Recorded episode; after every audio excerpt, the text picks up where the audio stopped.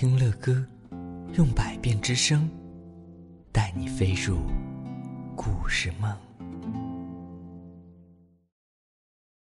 各位亲爱的宝贝们，今天乐哥继续为你们讲述三颗纽扣的故事。这个时候啊，门外的声音又响了起来：“请开开门，开开门呐！谁呀？”一个可怜的女人带着三个孩子。请你让我们进去躲躲雨吧。三个纽扣打开了门，对他们说：“哎呀，我的屋子里边已经有两个人了。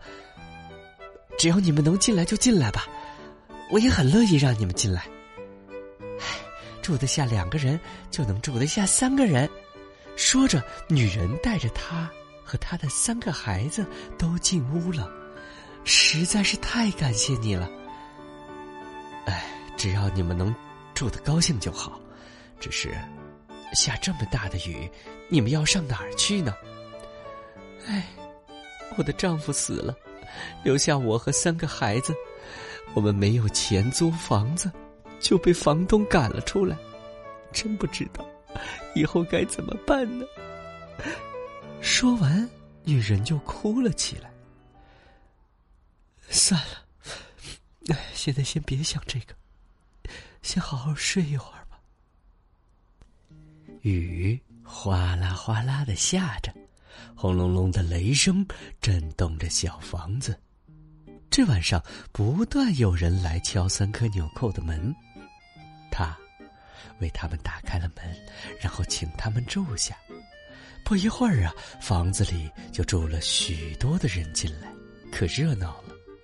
有管林子的，有。穿过边境到邻国去谋生的，还有被赶出家门的小老头儿，最后，就连国王的仆人也来了。天亮时分，雨下得更大了。这个时候啊，有人在屋外用拳头使劲的砸门：“开门，开门，让我进去，让我进去！”